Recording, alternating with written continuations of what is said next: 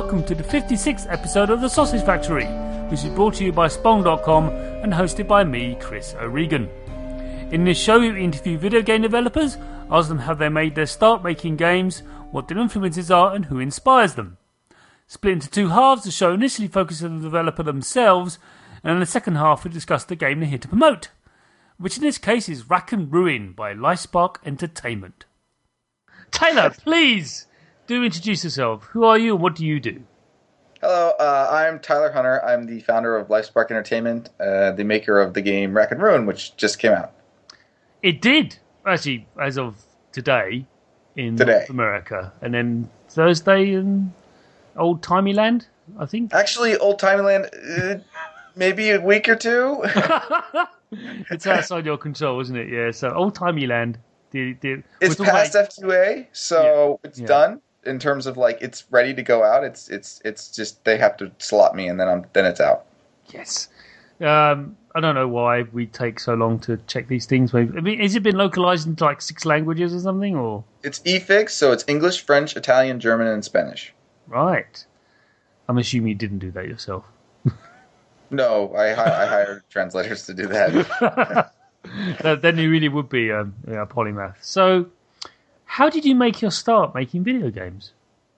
So I started making video games, I guess technically in middle school, designing levels for Doom. Oh, right, the WAD files. That right? Yes. Yeah. And then I moved on to Quake. Right. And then I moved on to Unreal Ed, which was a lot easier to do than Quake. right. And then I moved on, and then I actually stopped designing levels for video games and started being really interested in doing art for video games because I read online, I think from like John Romero or something, that said, hey, you want to be a game artist, you need to download 3ds Max and get really good at it and spend lots of hours being really good at it to get a job in the game industry. So I then spent the last year of high school playing around in 3ds Max, and then I went to college for art and about halfway through college, I'd been practicing so much at 3ds Max that I started doing contract work for a company called Liquid Development, and I worked on the now defunct Ultima Online X, which is the second Ultima Online that was canceled by EA. oh, I remember that when that happened. Yeah. They did a big like funeral pyre thing. They danced around it. It was quite. they took all the design documents and set them on fire. Wow. Okay. Yeah, I'm not really sure. They scuttled um, Origin shortly thereafter. And, And- remember, I think you might be right. Yeah. And that was sort of the beginning of EA's Let's Scuttle Studios. I actually was just a contract artist. I know. was outsourced, so I really don't know anything about that. I wasn't. I yeah, was- I wasn't going to delve into that. It would be wrong of me anyway. But uh, doesn't yeah, and I don't know anything because I was literally I literally was done working on the project before it was canceled. oh, okay. And then I and then towards the end I actually did 3D models for Prey, which actually was a good game. It was. I enjoyed Prey. Uh, I know it got a lot of negativity because ultimately it was way too easy because you just resurrected and then carried on shooting. But um, yeah, I liked that game. Same Prey two never came to being. looked- yeah. Yeah. Uh, Well, I think the, the who made Prey 1? It was oh, it was um Human Head. Yes. Yeah, and then I moved. So after that, and then i when I graduated, um, I could have kept working contract. And my one of my teachers was like, I was like, well, I can apply for some dream jobs. And my teacher was like, you should do it, and because it doesn't really matter if you don't get them. So I applied to like Blizzard and ILM and um, a couple other places. Okay. And I got a job at Blizzard Cinematics, Wow. and I worked there for seven years. That's that's a that's a dream. Apparently, I think. Yeah, and so I. That so was, did you did you do like the three D renders, the videos, or was it the games? Or can you tell me or not? You can Yeah, so I worked on I worked in the game a little bit. Um, I worked on and I actually really enjoyed it because I had been a game artist before, and I really enjoyed working on um, World of Warcraft expansion um, 3D models for the characters and those. And uh, but mostly I did uh, 3D art for the cinematics. Um, which is highly celebrated. So well done, that man, because they are you know they're world breaking.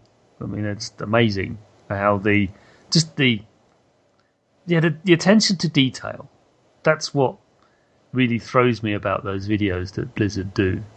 It's just yeah, we we put a lot of hours into um, our we did put a lot of hours into. Every know- little hair in a dwarf's like beard had to move just so.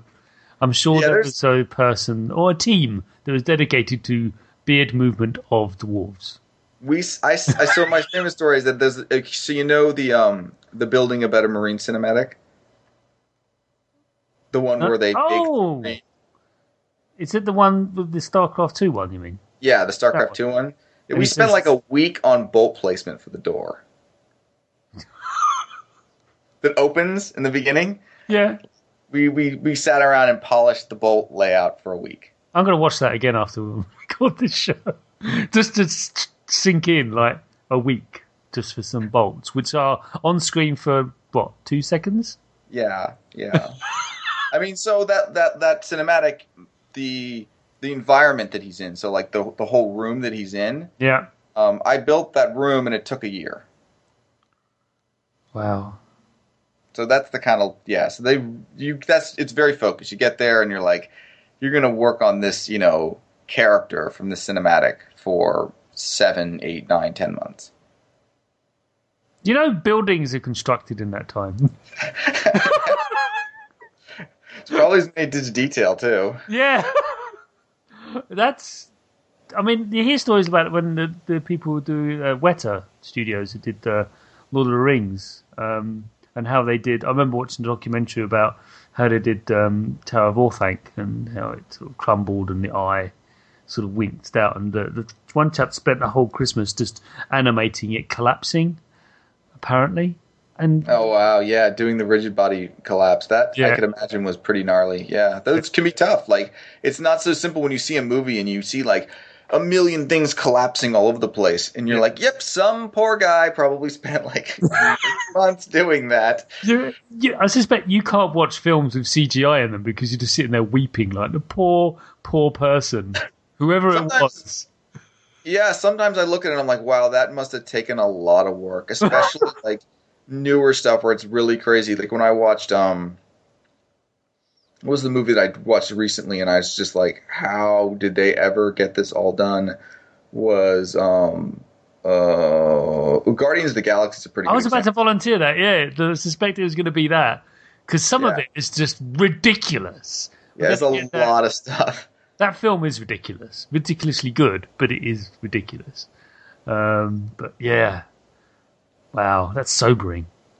So you spent uh, seven years doing that, which is, you know, I've got to take my hat off to you and go, wow, yep, no pun intended. Nice. So it was a really good job, and I really loved it. So I didn't leave. I didn't get fired, or I didn't leave on bad terms. I actually really loved working at Blizzard. Um, so I left because I wanted to do something new. I wanted to make a video game. So so that's what happened. Basically, the end of Blizzard. Um, at, at- after about seven years, I was seeing, you know, games like uh, I think some some cool indie games. I was really a big fan of uh, Cave Story and like Studio Pixels work and I saw how this guy can make a whole game by himself, and it's so good. And I was like, so, and I was, it was just, be, it wasn't really viable when I started. Like there wasn't really like Cave Stories released is free. Like no one just assumed you could, you know, actually attempt to make one of these things and you know support yourself. And so I was like, I'm gonna, I'm gonna do that. And so I kind of just quit and said I'm gonna go make a game. And then three years later, I finished it. Well, every developer I speak to, and I I say this, and it's not cliche. Well, cliches exist because they're true. You and I know this.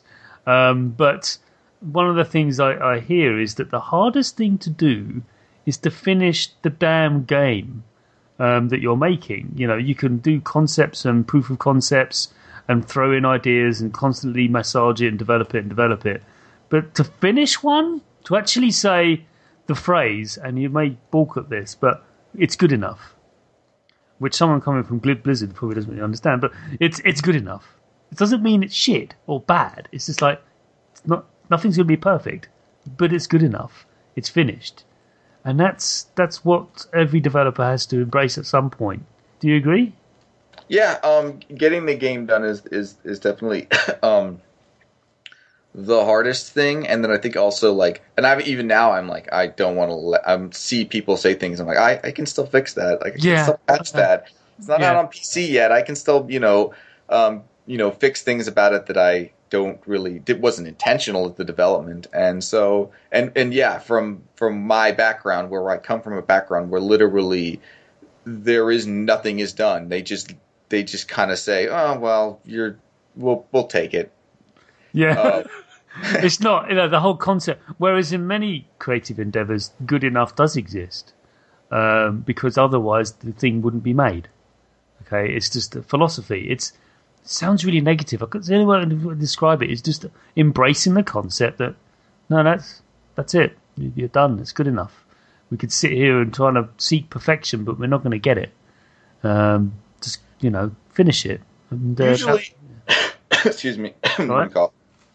I didn't mean to cough. Uh, usually, the line is usually, at least when I've tried to over the years, is the point of diminishing returns where you start to develop something and you yourself can't make it any better if you keep working on it. You need someone else to either look at it or someone else to work on it or someone else to do something with it. Yeah. But there is a point of diminishing returns where you sort of get to this point where you're like, uh, if I, I mean, I could keep making on this thing, but I'm not sure it's actually going to make it any better because I'm not sure what needs to be done to actually make it in the right direction. That I'm sort of done with my path on it, right? Yeah, you're too close as well you're right up against that coal face. So that maybe you need that third per person sort of objective, like, oh yeah, this is fine, but you can't see that because you all you see is a wall of coal, and what we see is a huge amount of coal that you've actually created. It's cool. so yeah, I'm not sure I'm going with that metaphor, but you know what I mean. Um, or dug, I should say. Not created. You don't create coal. Um, what are your biggest influences then? as for, a creator?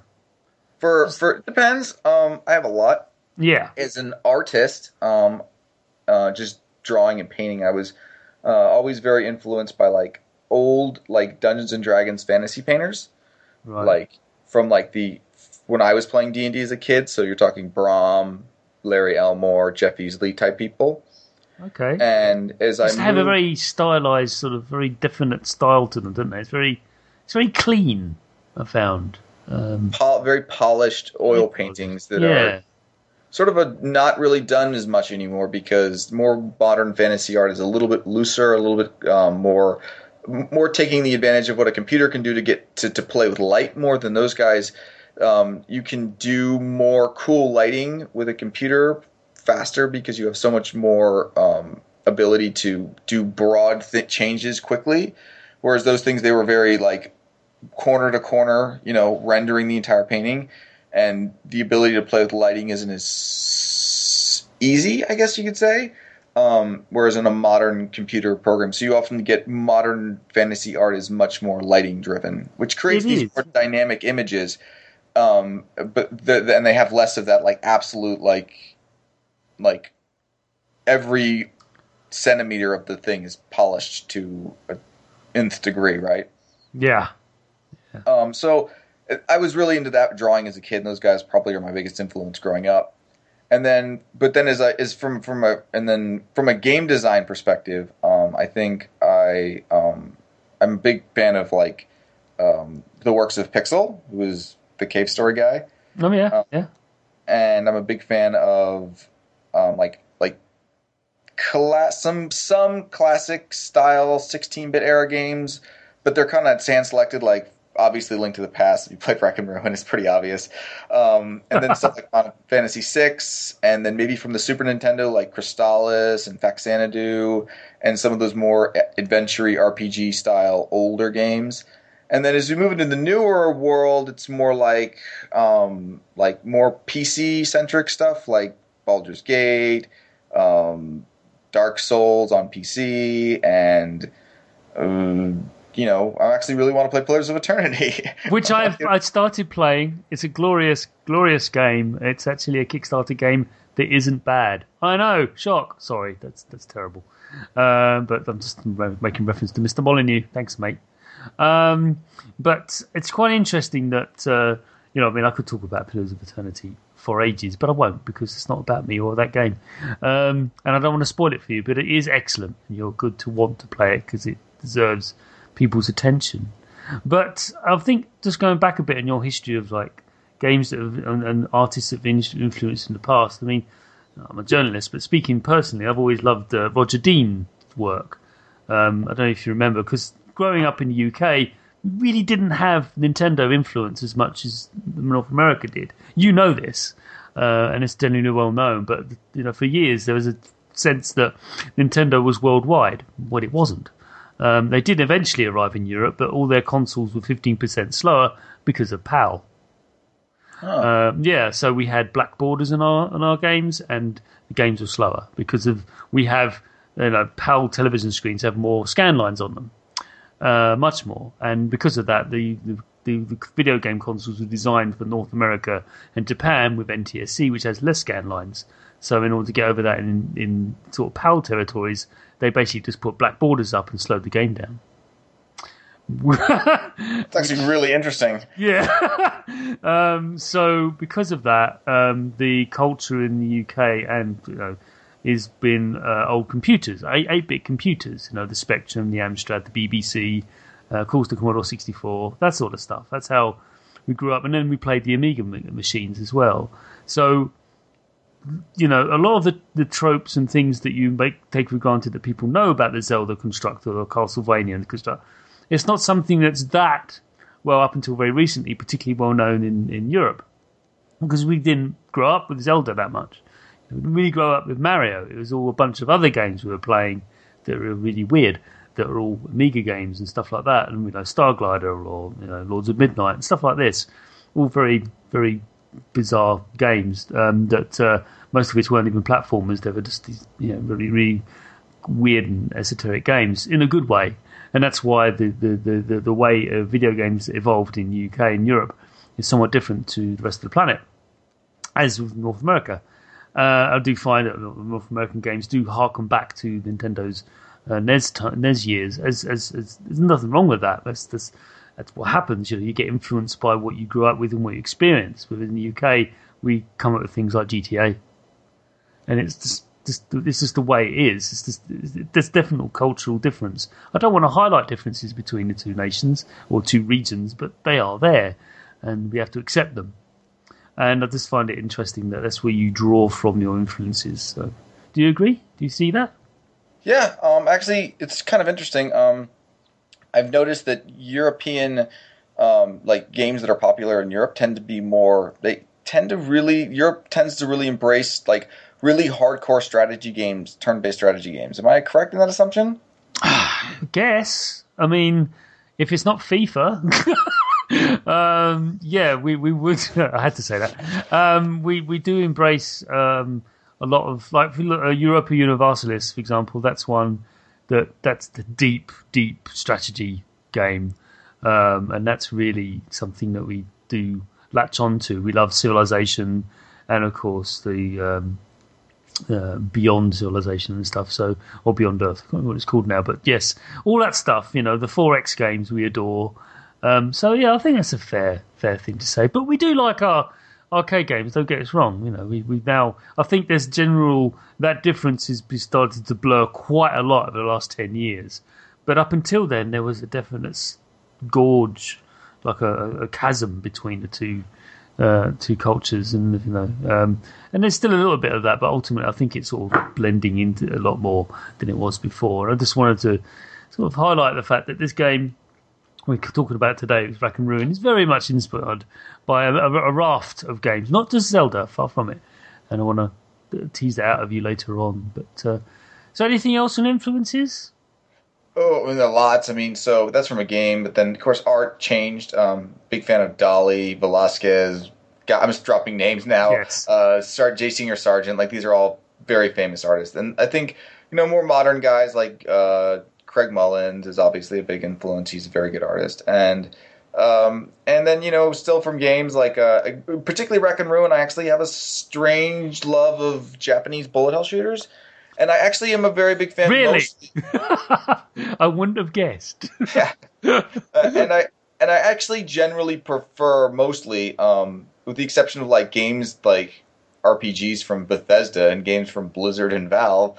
Um, I tend to prefer games from Japan. Like I like um, um, you know Zelda and Dark Souls and Ikaruga and even the indie games I like Japanese indie games. I tend to like maybe their design decisions and and not necessarily like um, like I want the best games from Japan. Like I don't necessarily will play any you know you know not high not great game. I usually the you know like stuff from Nintendo and stuff from um, you know like some of Capcom's better games and some of the more you know slip more you know tightly polished and you know because I think there's a better sense of like uh, maybe a sharpness and a, and a depth that's a, a, different kind of depth and I've always sort of gravitated toward those uh, styles of gameplay.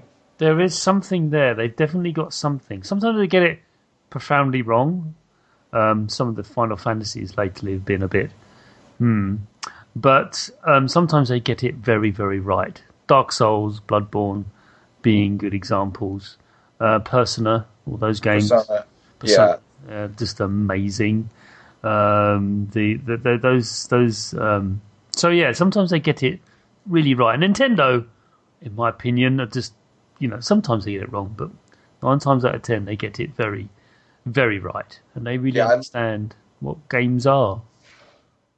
I would love to go to the design because Nintendo has a design school, and you go there and you learn how to design games. Uh, that seems like the best place to go for any game designer, would just to, to be able to take that school. Yeah, I'm sure they would. You would learn so many valuable lessons about game design because they obviously know how to design a video game, and and they do a good job because their because their systems are all basically sold on the backs of games they make. Yeah, and I've said to other developers when they brought out platformers, I said, uh, "So when you were making this game, did you play any Mario's at all? Any one of them? Doesn't matter. Just one Mario game. Did you?" Uh, and there's like a blank, like, "No, you really, really, really should because they're really, really, really good." And um, you know, it's it's tr- it, it's it's it's difficult when you're making a game and you just don't want you know you're focusing on the on what you're creating. But honestly, there's nothing wrong just sitting there and enjoying something that A is finished and B is polished to the nth degree. And it could be any of the Mario games, I think. Maybe not Sunshine. Shock. But, uh, you know, if you just enjoy that and see what they've done with it, I think what I always say to developers and platformers is, you know, if your controls are a bit, I'm going to say it, floaty, then there's something wrong. You know, because the point of a platform is it needs to be snap and sharp, in my humble opinion. It needs to be responsive and sharp and quick. And, you know, you as the player should not be feel that you're being punished by the game for its flaws. It should be the other way around. When you make a mistake, it's entirely the player's fault, not the game's fault. And it does, it can be a, a difficult thing, a difficult thing to balance. What do you think? I agree 100%. Um, and it it sh- should be, and it has been my priority, and I don't know if I was successful, um, to really make sure that the controls in the game are very sharp and that there's never like lag or physics delay. Like you shouldn't, you should try to avoid like weird inertia because um, the player doesn't want to have to fight your physics No. they want to, to be very like when they press go it goes. When they move here it goes. And that should be the most important aspect of development. So you have to spend a lot of time polishing that aspect of it. Um, but then there's other aspects. Is, is the more complex your game system gets the more difficult it can be to polish that. Um, but yeah from a plat, plat from building a platformer yeah you should definitely play mario. No, it's true. I mean, you're laughing at it, but I genuinely believe, like, have you? Or when was the last time you did? And there's a like a pregnant pause. Right. and that's a problem, you know, because I genuinely believe Mario is one of the one of the best, if not the best, platform games out there. Um, I'm not going to say the best because that's wrong. Because there's others out there that I'm probably forgetting, and people yell at me down the, their their iPod as they're listening to this show. But uh, yeah, something I quite often say to developers like, "When's the last time you played Mario?" Oh, right, you know, and it's important that they do because it is- to learn from the best, so to speak. So I think I know the answer to this next question because we mentioned them already, but I may be wrong. What developer do you most admire in, in the industry and why? um, would, can- uh, It can be a person or it can be a, you know, you know. So I think I. I think I sort of so I think Pixel is probably the person I admire the most. right. Oh. Uh, who made Kero Blaster, Cave Story, um, Guxt, which is a sort of a low end little project, and a bunch of and a lot of other little tiny games. Um, and I think it's because he makes well, he does does it all himself. He makes writes the music, does the art, and and then he also is a really really good game designer. That's really uh, rare, isn't it? I mean, that's a to have all those skills and have them work together yeah. so in sync, and then to be super humble about it and just say, "Oh, I just like making cool games." Yeah, no ego. Like this, that's yeah. Just stands by this work and says, you know, I, I I'm successful because people like my stuff because I make good stuff. But he'd never say that. This is great. No, and I met him. He's nice he, um, at PAX, and uh, and, I, and actually, Kero Blaster was my favorite game of last year, um, more so than uh, the somewhat disappointing Dark Souls two. And so, so yeah, I, I I love his work. So I, I hope he keeps making games because I'll always be playing them. Yeah, mine was Elite Dangerous because I like spacey games. But hey, I really liked Elite Dangerous from last year. That was awesome. Oh yeah, that was like the it was sort of like a, a roguelike um, free space, right?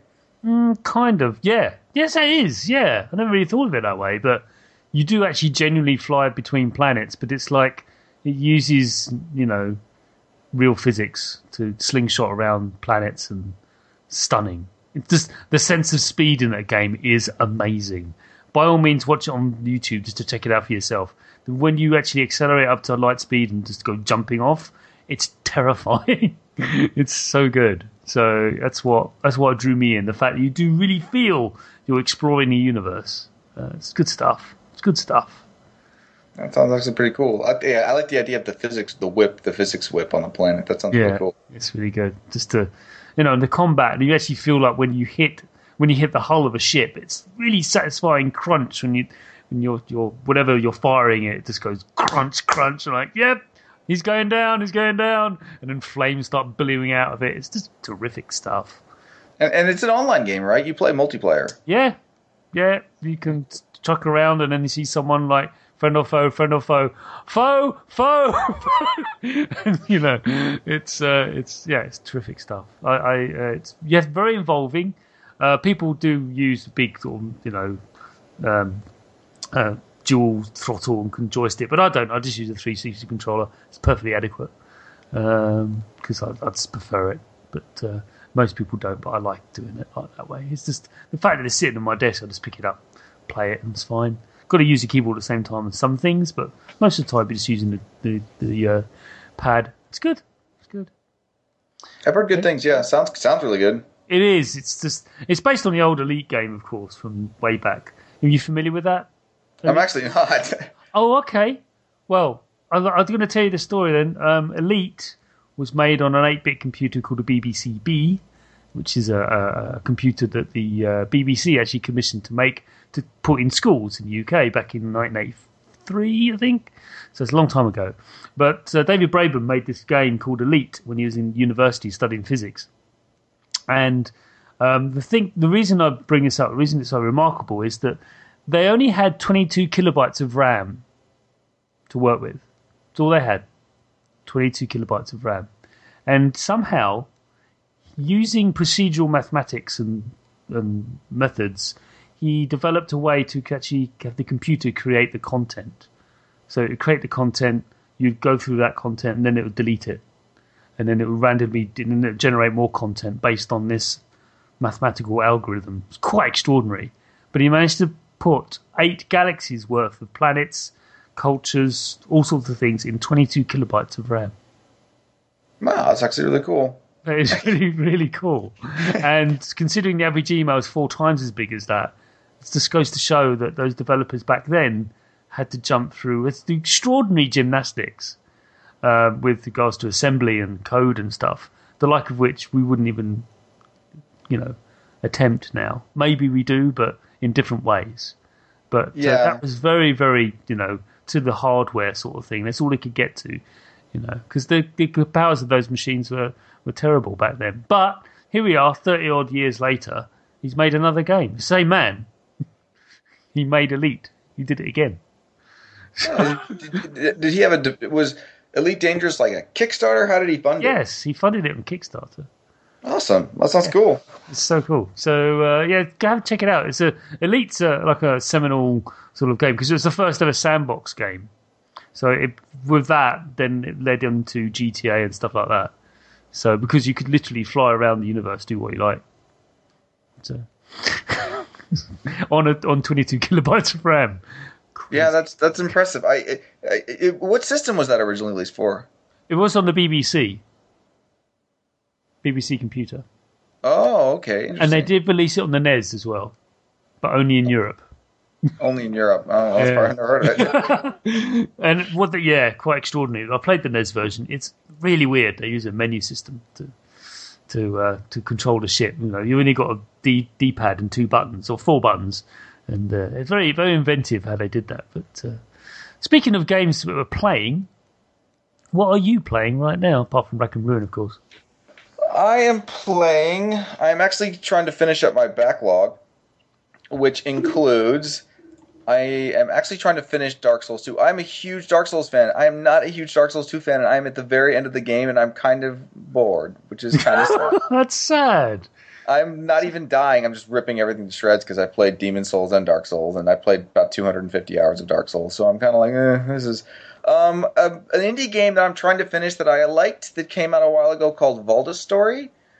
Um, and I'm trying to then finish on. Um, well, this may get me in trouble. I'm playing Mother 3 Why would that get you in trouble? Because it's not available in the United States. Oh, I'm okay. not playing it with conventional means. Right. So you've what it imported or something? I don't know. Uh, no, there's only one way to get that game in America. Is there? Right. You can't import it. Um, so there is, in, Okay. but there is a um, a fan, like an incredibly good fan patch. Oh, It they was- changed it all into English, right? They translated it to English, and it's Right. really good. Yes, like it's yeah. very well done. That's that's Probably better than any localization company could have ever done. yeah. So actually, and the downside to the game is that the combat system's a little weird because it's it's actually a rhythm game.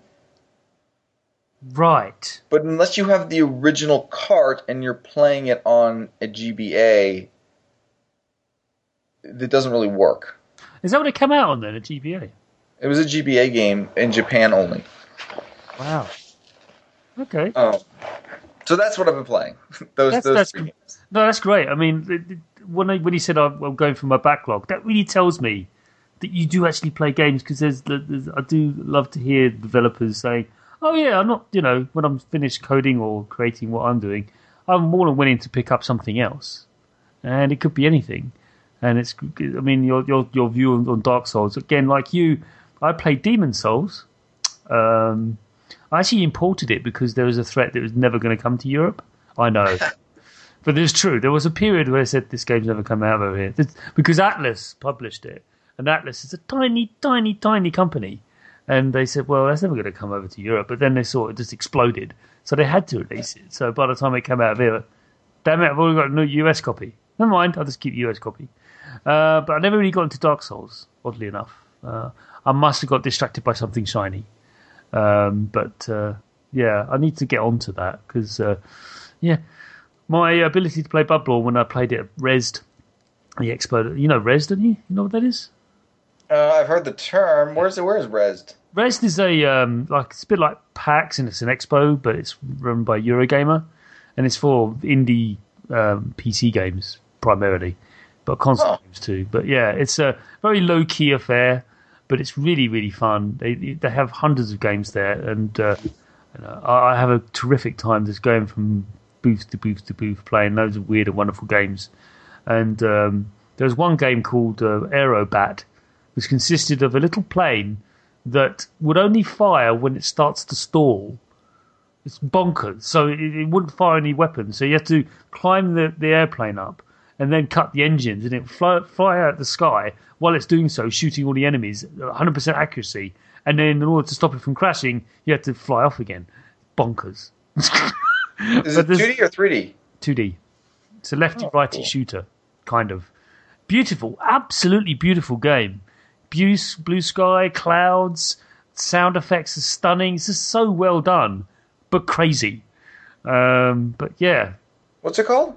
It's called uh, Aerobat. Aerobat. I'm gonna look it up. To look it up, it's by a chap called Thew, T H E W. Yeah. So yeah, I really enjoyed that. But uh, how do we get onto that? Oh yeah, playing games and stuff. So yes, you're into indie games and stuff as am I. And uh, speaking of indie games, should we talk about Rack and Ruin? Sure. Let's do.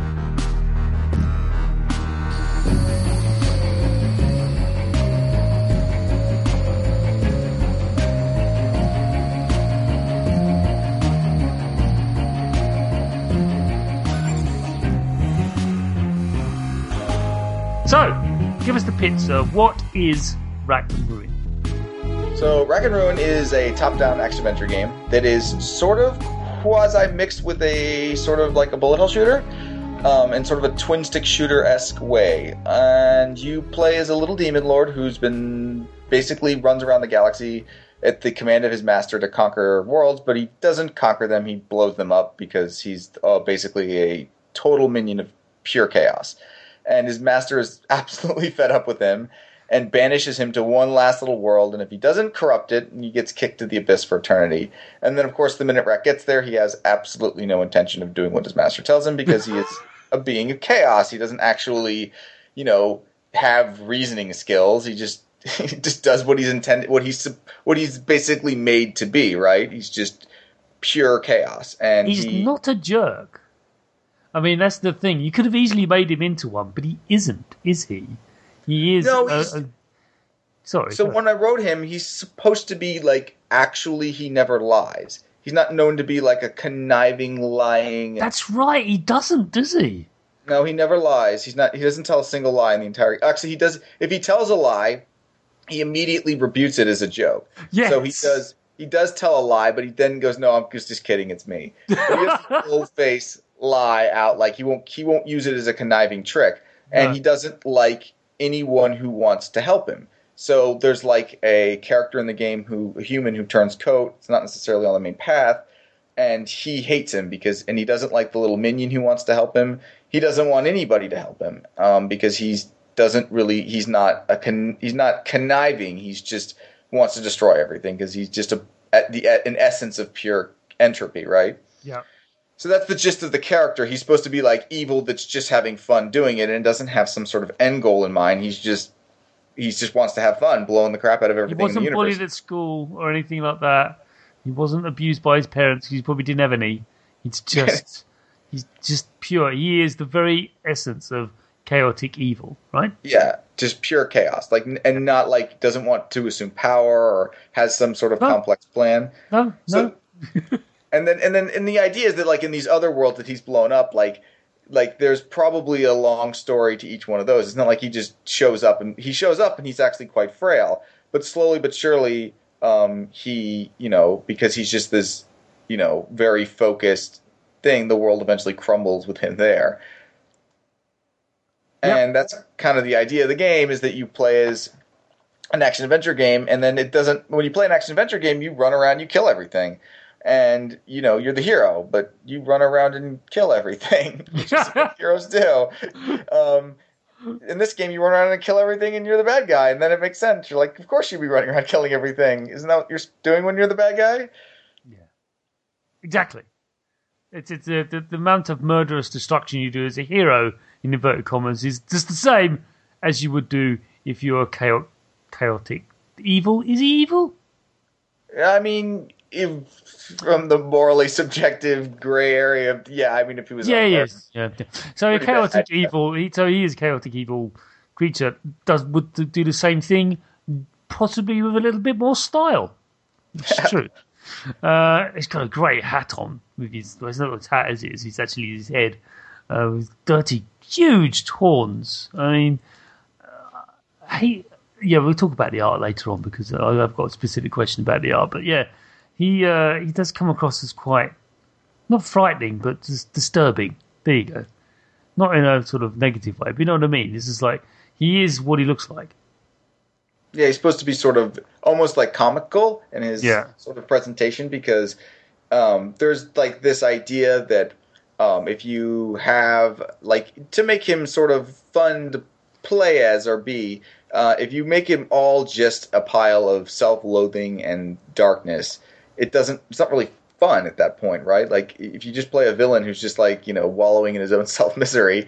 So if you make him just kind of silly and kind of fun, like someone like you know the Joker, right? He Yeah. just he's just a ball of you know like then it can, can be kind of fun to come go along with the ride. I think the best villains, especially the ones you play as, work better if you're just kind of uh, you know a fun villain versus a you know a miserable self-loathing type. I do like his exchanges with various characters. Uh, there was one in a village. There was an old woman, and she said, "Oh, I'm very old." Said, She goes, "Actually, no, not not as not as old as me. I'm probably a few thousand years older than you." and it's just like this. He's very. You're right. He's very honest, isn't he? He just doesn't know how to be. I mean, what, he has got nothing to gain from being dishonest, does he? As far as he's concerned. Yeah, he doesn't like it's not really part of his his character type. Um, and so the dialogue is is sort of meant for him to sort of be like you know like he talks to villagers and he just kind of like you know um, he doesn't want to like torture them or anything. Like they're gonna die anyways. Like they're not gonna, they're not a threat to me. I'm not here really to like. So he just kind of you know has fun with them and laughs at them and pokes fun Yeah. at them. Doesn't Yeah. really worry about them. He just kind of and one of them I think he kills in the village because they, he dares to try to sell him something. Oh dear. So, Rack and Ruin uses a lock on for targeting enemy creatures. Why did you adopt this over a twin stick shoot system? So originally, um, the game is obviously developed on a PC. Um, so it's actually been co-developed. So it's actually the PC version is done. I just have to get it together and out the door on different platforms. And the PC, if you play a twin stick shooter, it's keyboard and mouse, right? You just kind of click and rack shoots in that direction. And then I was build developing. I was like, well, I want controller support because this game would be a lot of fun to play on controller. And I was developing controller support. I was playing with twin stick shooter model, and I guess personally liked the lock on, and uh, that may be developer short sight. We are actually going to add in twin stick shooter support as of right now.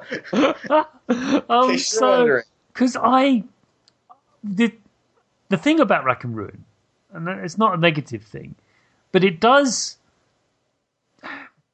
It requires a certain amount of prior knowledge on the part of the player.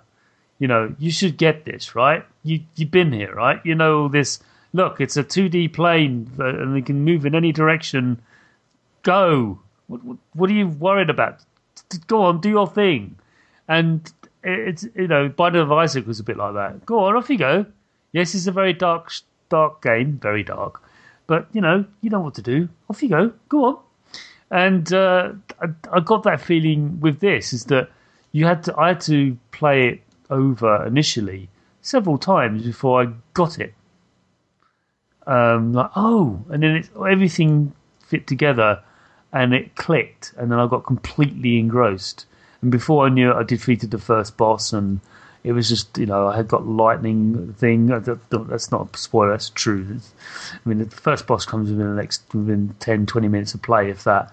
So, yeah, that's my feedback to you and to, to listeners is that it's right now in its current state, at least in the PC version I played, it's it assumes a lot uh, on the player, and that's no bad thing. You know, not every game has to be hand holding and tell you exactly what to do. But you're looking into that, I understand. Yeah, so I'm very responsive to feedback, and um, so if someone says something about it, I'm probably going to try to fix it, and um, I will respond to feedback. So this game, like if there's if a reviewer or anyone says an issue, I'm going to patch in the, and hopefully everyone doesn't have a problem with that. I mean, I find I find the lock-on system actually quite comforting. Let me explain myself. It just you got this dirty great yellow marker that tells you what you're firing at. Okay, proceed to fire, and do so, and it's great. It, it works a treat. And Yeah, so we're not going to get rid of the lock on system. We're going to just add in the option to switch to. yeah, it just Twin requires, twin stick requires you to aim, and that's Yeah. what you do if you want to play this game as if it's you know Geometry Wars. That's fine, because this game does require you to back the hell up, doesn't it? There's a lot of strafing and a lot of moving around the targets. Yeah, you Was that deliberate? Yeah, I mean, so the that's so that was a design challenge. So one of the design challenges is um is that is the game originally started as is a top-down action adventure game, not necessarily Zelda, just like Crystalis or any of those, but instead you play as a wizard. Um, and since most of those games you play as a do a clunky dude with a sword, um, and now you're going to play as a, a wizard who has a huge arsenal of Demon, firepower? Yeah, a demon really. a demon wizard, but Yeah. still like magic and you know, like you get big spell books, you can summon big spells and lightning that chains through enemies and Yeah, he can hit things, but not very hard. yeah, and then Or at yeah, least literally, anyway. Sorry. the sword is actually a mana regen tool, right? Like the, the point of the sword is not really is to affect the effective tool. It's more like I just got I ran out of lightning energy. Let me go, you know, put myself at risk by using the sword to get my mana back up, and then I can go back to lightning everything to death. Yeah, yeah. Um, and so you you as you as we're building it, I was like, oh, um, he he can it since he can shoot, enemies need to be pretty aggressive because he can run away and just shoot them from a distance. If enemies uh, aren't aggressive or aren't, and this is where the sort of the shooter aspect came in, where I was like, okay, so what we need is we're going to need some fun and and there's a visual beauty to bullet hell shooters. I really like the visual, the pattern, the mathematical visual beauty to filling the screen with all these pretty patterns, right? Yep. And I said, there's an artistic element to that that could be also a fun gameplay element. Is the wizards spray out these colorful patterns, and then then the player is is the game becomes moving through the colorful patterns while shooting at them. So the reason for the lock on is, is I'm filling the screen with all these colorful patterns, and I want the player to maneuver through them while shooting at the enemies and not have to worry so much about aiming. Just being like, I got this wizard locked on, and then I can just weave through the patterns while I'm shooting to sort of create that. That's the idea. Yeah. Yeah, I, I really, really enjoyed that. I mean, it, it brought back lovely memories of R Type. Yeah, R-Type, Ikaruga, Gradius, all those cool games. Yeah, yeah, and and so and then that's and it gets even crazier later on like some of the later boss fights like it starts to become like an old school shooter boss where it's just like the screen's just full of crazy patterns. But then the art style like i i if you see it from a picture you'll just be like why are there a bunch of yellow circles on the game? But when you see it in the game you're like oh it's sort of like an there's an art to um to bullet hell patterns which i really i really like that that um that sort of art, I guess, to the bullet patterns. So that's sort of that came from. So that mixture of um, the, the the the physical functionality, how that interacts with a, a top down character who has a movability and can move around the screen and very and and and shoot them from afar. And the enemy can't unless the enemy is very fast and has crazy bullet patterns. You can't really, you know, the player could just kite the game all the way through. So it was is a balancing act of getting that that sort of gameplay and thing because there's not really anything like it. So it's sort of finding the right place. Um, so I came to the, the lock on target, I guess, and that's sort of that's where the idea of the lock on came, and that's where it's sort of come into its place now, right? yeah, yeah. I, I, I, I do agree with that. That's definitely there's a there's a whole mashup of genres here, um, and that's not a bad thing. Again, that's a, that's a strength to the game. You got bullet hell timing from you know lefty righty uppy downy shooters as they call them, or scrolling shooters, if you will, um, and then you've got the- the Zelda mechanic where you, you get stuff and you get equipment, and the more you progress through the game, the more abilities you get and the stronger you become. Well, not necessarily stronger, but just you know more agile and more flexible in your way to actually overcome uh, items and things, and um, that's definitely evident. And there's other aspects in the game as well that that I mean, one of the one I want to talk about is the inventory because the inventory reminds me of Dota. It's quite complex. There's a lot of it. Um, do you want to talk about how that evolved? So the it's actually really interesting because um, uh, the the idea behind the inventory and the game's um, item system is that the items are consumables. Many of the items are usable in one shot. They are, Uh, yeah. but they're you can sell them and buy different items, um, especially through the witch. I don't know if everyone knows that because it's probably not well tutorialized. You can actually sell an item to her, and she'll carry that item. So you'll be able to buy. You basically, if you're saying, "I just like eyeballs. These eyeballs are really good. I just want to use eyeballs." You can sell everything else in the game you find, get tons of money, and just buy a ton of eyeballs. I did not know that. I do know. And that's that's sort of a, a depth that probably is uh, not well tutorialized. So if you like, I really like the turrets. Um, the turrets are pretty powerful, actually. Um, if you want a, a pro tip for if you want to just absolutely wreck every boss in the game, the turrets pretty much do it. Um, Just stick them they down. wreck every boss in the game. go. It's like it's like aliens, you know, where they stuck the turrets down. They did a good job of the aliens for a bit until they ran out of ammo. So yeah, that's good. Good, cool. I didn't do that my first boss. You know, it's the first boss.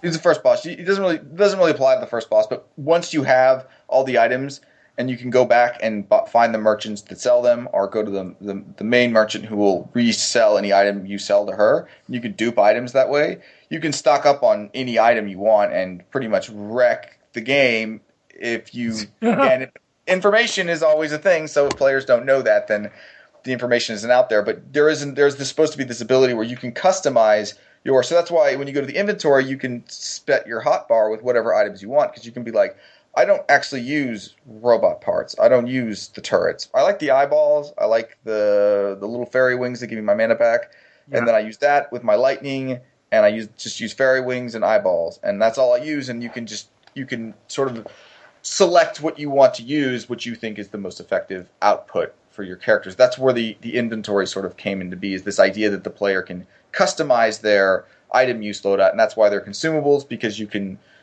customize the setup. But I think I probably need to tutorialize that better, because I'm not sure everyone's aware of that. But again, that's a bit like Dark Souls in that there's nothing really tutorialized on that either, and you just have to discover this stuff for yourself. And that's what's drawn me to your game is the fact that you actually have to discover this stuff for yourself because it gives it credits the player with some intelligence, and that's no bad thing. So, I hear what you're saying. You want to give as much information as you can, but there's nothing wrong with a little bit of secrets and Easter eggs as well, you know. Yeah, so the thing about secrets is, is there's um. Are you aware that there's an upgrade shop in the game that you can upgrade all your weapons? I might not have encountered it yet. Is it in So the village? It's not in the village. So Uh. there's actually in the in one of the corrupted zones. It's actually right there. In the, it's not hidden. Uh, it's right there in the middle of the map. If you corrupt a zone, it's right there in the middle of the map. Right. And if you go to that shop, you can upgrade your weapons. Um, and I, you can make some of your weapons really overpowered really early in the game if you know that shop is there. Um, right. if Okay. you don't know that shop is there, you might be like, why is my guy not very powerful? Um, and why is this lightning use up mana too fast? So, as we say, we're going to try to improve the game. We're actually going to now, once you corrupt that zone, you're going to actually be able to teleport directly into that shop because there'll be a marker. I think saying- yeah, that that's a good idea. I think something like that is too core to not to, to say, you know, not not tell people. But the stuff about selling things and then saying, well, they've sold it to them now, they can you can buy it back infinitely. That's cool. You can you can tell them or not. I still think that discovering that's kind of fun. So, um, So I want to ask you about the art style then, because you said you're an artist, and the visuals are extremely well drawn for obvious reasons, because you are one. Um, how did you get about designing this fellow and the in the world in which he inhabits? I mean, you've got bunnies, you've got knights in shining armor, and you've got slimes, all sorts of things. So tell us about how that all came about in relatively short time. So, when I first started making games on my own, one of the things that I wanted to do was to make 2D games that were high definition. There's a lot of cool pixel art art out there, and I do love some good pixel art. But what I was really inspired by guys like um, the Vanillaware um, and the way they do these really beautiful. The games are like paintings themselves. And I was really inspired by their work. I do love their work, and I was like, I'm going. I want to make a game that is like a painting. Um, I want to paint a game. I want it to be. I love these games where the players. That's why I'm playing Valdis Story. Is this these, these some of these artists we, we get out there and they just paint the entire game, and the game has this sort of like it, it feels like a painting, and um, so that was what I really wanted to achieve. and there's some there's some um, difficulties to overcome when you're doing a top-down game. Do tend most of these uh, hand-painted games are actually side scrollers or side-based because one of the big challenges is animation because hand if you're going to do non-cell shaded animation, um, you're it's very difficult to build each frame because you have to hand render every frame. So the biggest probably like um, workload in the development of Rack and Ruin was the fact that it has it has a lot of enemies, lots of enemy variety, lots of big bosses. Rack has lots of. It doesn't seem like he has a lot of frames of animation, but because he has a walk and a idle and a shoot and a swing and a laugh and all these different things and a jump, he has to do them from every single angle. Ah, which, yeah. And it's not eight directions because you can flip it, but it's still five, right? Yeah. Yeah. And and he's like got a he's got I mean I think there's over 3,000 4,000 frames of animation in the game, and that's because there's um, and they're all hand they're all rendered. Um, now I, there's obviously some tricks you can use with like you know pieces, but a lot of the parts, the mo- arms and stuff, you have to redraw every frame. Yeah, and that was a huge workload. But yeah, the art style really came from my desire to hand paint a game, inspired by guys like um, um, the team at Vanillaware and so forth. My last question then. I know, sad, because we have had a great time in the show. We've been enjoying our chat. But our last question is this, and I haven't asked this once from other developers, but for this game, I think it's, it's something that really would be good to get some, because it's based on what I've said earlier about prior knowledge. If there was one tip you would give to a new player, excluding explaining how to play the game, that aside, you know, so assuming they have all the tools, they know exactly how to play the game. What would the one thing you would tell them? Just the one, just wow. to help them get on their way. Mm. upgrade shop. Yes. is in the corrupted field, monument field, corrupt that zone. There's an upgrade shop there. For the love of God, use it. okay, so that would be the one tip. Yeah. Awesome. Okay. I mean, uh, for me, um, uh, my tip would be take your time. Just don't, don't, don't rush it. Take your time. There's no rush. You know, be be be patient. I think patience. You're rewarded with patience in this game. That's okay. my opinion. So that's what I would say. Because not every game is like um, run and gun. Some of them are, and that's fine, but they're usually infinite shoot, infinite runners, and you have to run and gun. but uh, yeah, so Tyler, it's been fantastic. The game's out now in the US in for the PS4. It's coming out on other on other formats, as I understand. So PC for sure, um, and obviously it's coming out in Europe on the PS4 whenever I get my slot, and yeah. we'll just put it out when it gets its slot, and it's all it's all translated, ready to go. And the PC version I will start working on now. I will start contacting everyone and get that ball rolling and trying to get it out on as many platforms as I can on the PC, Mac PC, obviously, and and after that, Linux and see. Windows, or just Linux, or just Windows. Uh, Windows, Mac, and I will see about Linux. I don't know much about that. Someone might want to help me. okay.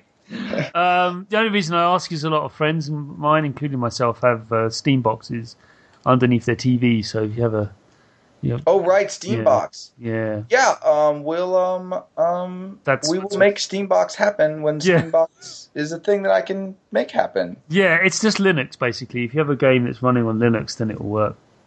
So. Then yeah, I will put it on Steambox because I do have one, but mine's a Windows-based one because I cheated.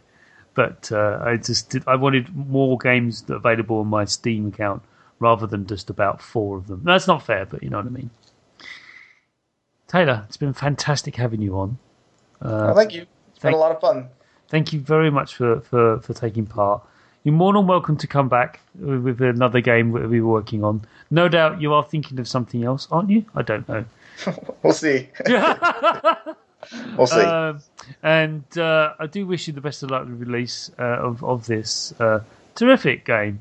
You really have to you know to get drawn into the humor and the experience and what it, it, it, it gives back. The more you put into it, it gives back tenfold. So that's that's a that's not something easily done, but you definitely achieved that with this game, and it's even pulled me away from Pillars of Eternity, which is quite a feat. So well done. I'm about to get pulled to pillars of eternity. So, so uh, Tyler, thank you very much. all right, thank you, man. Have a good one. And so ends another episode of the Sausage Factory. Do leave us an iTunes review, and you can also, don't forget, listen to us on Stitcher.com. So just go to Stitcher.com and you can stream the show from there. You just look up the Sausage Factory and you can find us. That'd be great. You can follow me on Twitter at Chris O'Regan, no apostrophes. And uh, if you want to email me any feedback on the show, or actually you're a developer, listen to the show and want your game featured on it, please do email me at chris at spong.com. Bye!